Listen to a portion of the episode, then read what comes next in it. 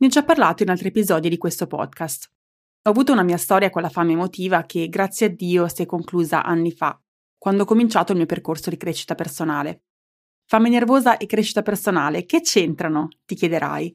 C'entrano più di quello che pensi e te ne parlo proprio in questo episodio, in cui andiamo ad esplorare quelli che io chiamo gli appetiti nascosti. Sei pronta? Esiste davvero un modo per costruire una vita di crescita, benessere e realizzazione? Io l'ho trovato e in questo podcast ti mostrerò come anche tu puoi realizzare i tuoi obiettivi personali e professionali senza perdere l'equilibrio. Condividerò con te strumenti, strategie e il mindset per portare avanti il tuo cambiamento, un'abitudine alla volta. Io sono Francesca Dean, sono un Health and High Performance Coach e ti do il benvenuto su Healthy Busy Life.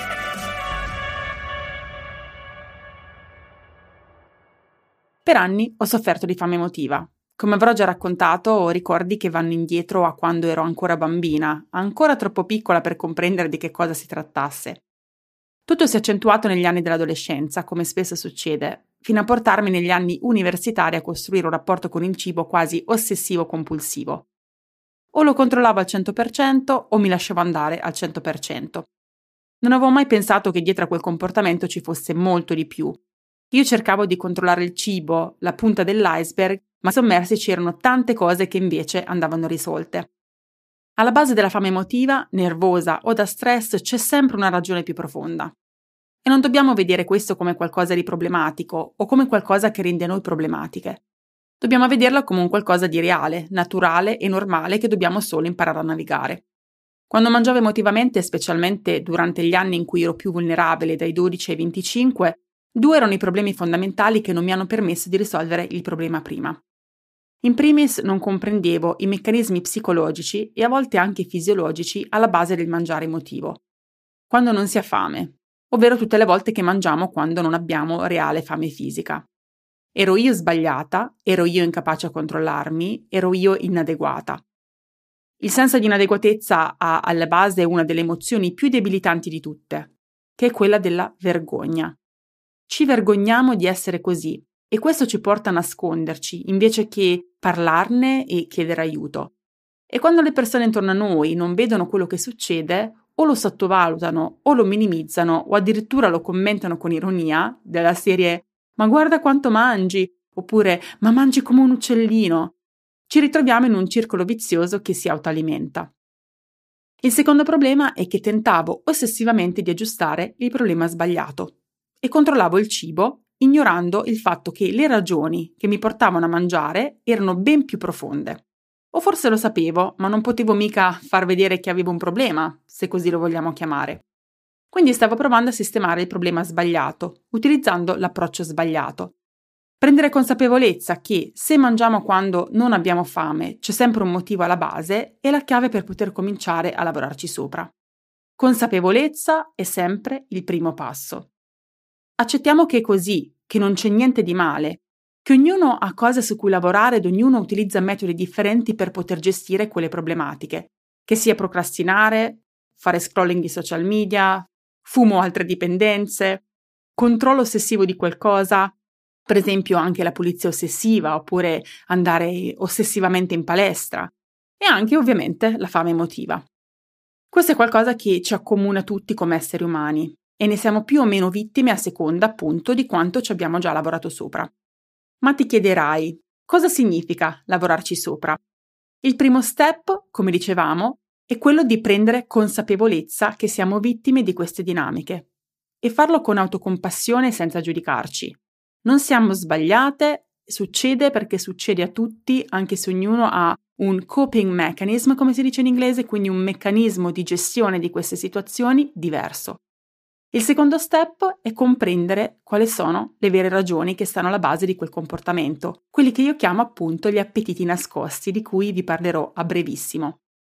Il terzo step è comprendere quali azioni prendere e cosa cambiare nella nostra quotidianità, come aggiornare i nostri valori, quello che pensiamo di noi stesse, come aggiornare il nostro mindset, come coltivare un mindset positivo, come aggiornare le nostre abitudini, le nostre azioni, il modo in cui vediamo noi stesse e gli altri e noi in relazione agli altri per poter soddisfare quegli appetiti nascosti e riequilibrare la nostra relazione con il cibo. Ma cosa sono questi appetiti nascosti? Partiamo dal presupposto che esistono due tipi di cibi, i cibi primari e i cibi secondari. I cibi secondari sono quelli con cui ci nutriamo fisicamente, quindi le verdure, le proteine, la frutta, la pasta, insomma, per capirci. Ma i cibi che utilizziamo letteralmente per nutrire il nostro corpo non sono gli unici cibi di cui abbiamo bisogno di nutrirci. Ci sono tutta una serie di cibi primari nella nostra vita che spesso non coltiviamo e che non utilizziamo per nutrirci e che ci portano ad una vera e propria carestia emotiva. Siamo affamati, ma utilizziamo il cibo sbagliato per soddisfare quell'appetito. I cibi primari vanno a soddisfare i nostri appetiti di amore, di connessione, divertimento, spiritualità, realizzazione, o anche di sicurezza, che rappresentano appunto i nostri appetiti nascosti, che ho suddiviso in cinque categorie. Te le racconto così magari puoi cominciare a comprendere in quale di queste ricadi. La prima categoria è la fame, l'appetito di self-care, ovvero hai fame perché non riesci a concederti il tempo e l'attenzione di cui hai bisogno per funzionare e sentirti al meglio. E quindi utilizzi il cibo come un modo facile ed accessibile per coccolarti. Quindi potresti fare attività fisica, prenderti una pausa dal lavoro e alzarti dalla scrivania sulla quale sei incollata da sei ore, potresti leggere un libro, potresti studiare o dedicare tempo a una delle tue passioni, ma invece afferri lo snack o gli snacks e tiri avanti. Stai mangiando ma stai morendo di fame, passami il termine, perché non ti stai prendendo cura di te stessa. Quindi cosa fare in questa circostanza? In primis comprendere cosa significa self-care per te e cosa ti energizza. Cosa ti ricarica? Cosa ti fa sentire che ti stai prendendo cura di te stessa? Cosa ti nutre, in definitiva? Poi significa creare lo spazio per poter portare avanti queste attività, che richiede spesso non soltanto un lavoro di organizzazione, ma soprattutto un lavoro di mindset. Perché se non lo stiamo facendo non è veramente perché non abbiamo tempo, ma perché quel tempo non lo stiamo creando, non ci stiamo concedendo di eh, averlo. Pensiamo di non meritarcelo, per le ragioni più disparate. Ed è per questo che il lavoro di mindset e coltivare un mindset positivo e comprendere quelle che sono le nostre credenze limitanti e quelli che sono i pensieri che ci portano ad autosabotarci è così importante. Il secondo tipo di appetito è la fame di riposo. Mangi emotivamente perché sei stanca. Semplicemente. La mancanza di sonno o di riposo hanno un impatto sul tuo umore, sul tuo livello di energia e sul tuo metabolismo, oltre ad andare a creare squilibri ormonali legati al senso di appetito e di sazietà, che sono proprio quelli che ti spingono ad utilizzare il cibo come strumento per energizzarti e tirarti su fisicamente. Quindi mangi perché ti manca energia, il tuo cervello sente che manca energia e la prima cosa che ti dice è dammi carburante, dammi quello che mi serve per sentirmi energizzata, anche se in realtà quello di cui tu avresti bisogno è proprio il riposo, è quello di andare a lavorare sulle tue routine e sul tuo mindset, così che tu possa prioritizzare il tuo benessere, in modo tale da creare degli spazi, un ritmo nella tua vita che ti permetta di conservare quell'energia, oltre che crearla con routine che sono sane e abitudini che sono sane. Se non ti riposi perché hai troppo nella tua vita, questo appetito potrebbe anche essere collegato al successivo, ovvero la fame da stress o sopraffazione, che hai quando hai una vita poco ordinata ed estremamente stressante.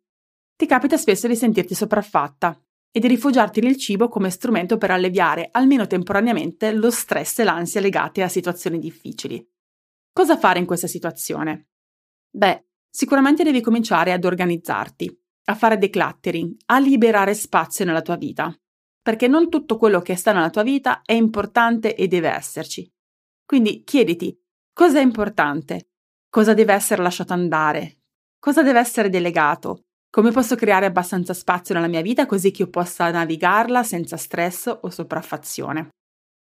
Il quarto appetito è la fame di controllo emotivo. Mangi perché non sai come gestire diversamente un'emozione specifica. Sei consapevole forse che quella situazione ti innervosisce, ti infastidisce e che ti crea quella reazione emotiva, ma non hai gli strumenti per controllarla o per gestirla se non attraverso il cibo, che ti calma e ti fornisce quindi un sollievo temporaneo. Cosa fare in questa situazione? Questo richiede fare un lavoro di conoscenza, di esplorazione e di accettazione di te che sia profondo e che ti aiuti a comprendere come regolare le tue emozioni. Ci sono vari strumenti che possono aiutarti in questo senso. Sicuramente un percorso di coaching o un percorso di terapia, eh, ma anche cose più accessibili come per esempio il journaling può aiutarti nell'imparare a regolare le tue emozioni. Ho un corso apposito su questo, quindi se sei nuova al journaling, non l'hai mai fatto e vorresti esplorarlo, ti lascio i dettagli del corso nelle note all'episodio. E ovviamente un percorso di crescita personale. Questo è importante perché regolare le nostre emozioni, imparare a regolare le nostre emozioni, cosa che nessuno ci ha insegnato, a meno che non siamo stati estremamente fortunati e siamo cresciuti in una casa in cui eh, la regolazione emotiva era una conversazione comunque normale ed era, e, e gli strumenti ci sono stati insegnati dai nostri genitori, dai nostri caregiver, dai nostri insegnanti, eccetera, è spesso necessario fare un percorso che è di lungo periodo e che ci permetta un passo alla volta comprendere, eh, a capire quali sono le emozioni che più di tutte ci mettono sotto sopra e imparare a trovare i giusti strumenti per poterle regolare, perché il cibo è uno strumento, però magari non è lo strumento più sano e più efficace nel lungo termine per poter regolare quelle emozioni. Infine, l'ultimo appetito è la fame di compassione ovvero usi il cibo per gestire un senso di sopraffazione generale. Non è legato semplicemente ad una situazione specifica, ma è proprio quella sensazione di doverti anestetizzare con il cibo. Cosa fare in questa situazione? Un punto di partenza potrebbe essere quello di partire dal self-care, quindi tornare a darti importanza e portare positività ed energia nella tua vita. Ma spesso in questo caso, quando abbiamo una sopraffazione generalizzata da cui non riusciamo ad uscire, un lavoro più profondo di tipo terapeutico potrebbe essere necessario. Quindi, se questo è il tuo caso, avere un colloquio con un terapista potrebbe essere la soluzione per te. Il messaggio che voglio lasciarti a conclusione di questo podcast è il seguente. La fame emotiva non è qualcosa che ti qualifica e ti rende sbagliata. Ognuno di noi ha dei meccanismi compensativi che ci aiutano a gestire situazioni difficili, che sia il cibo o che sia altro. Il problema non è quasi mai il cibo, quando si tratta di fame emotiva, quindi smettila di risolvere il problema sbagliato. E voglio rassicurarti perché ci sono passata in prima persona che si può lavorare sulla fame emotiva e si può superarla. Bisogna però prendere consapevolezza di ciò che ci sta sotto ed acquisire gli strumenti per lavorarci sopra.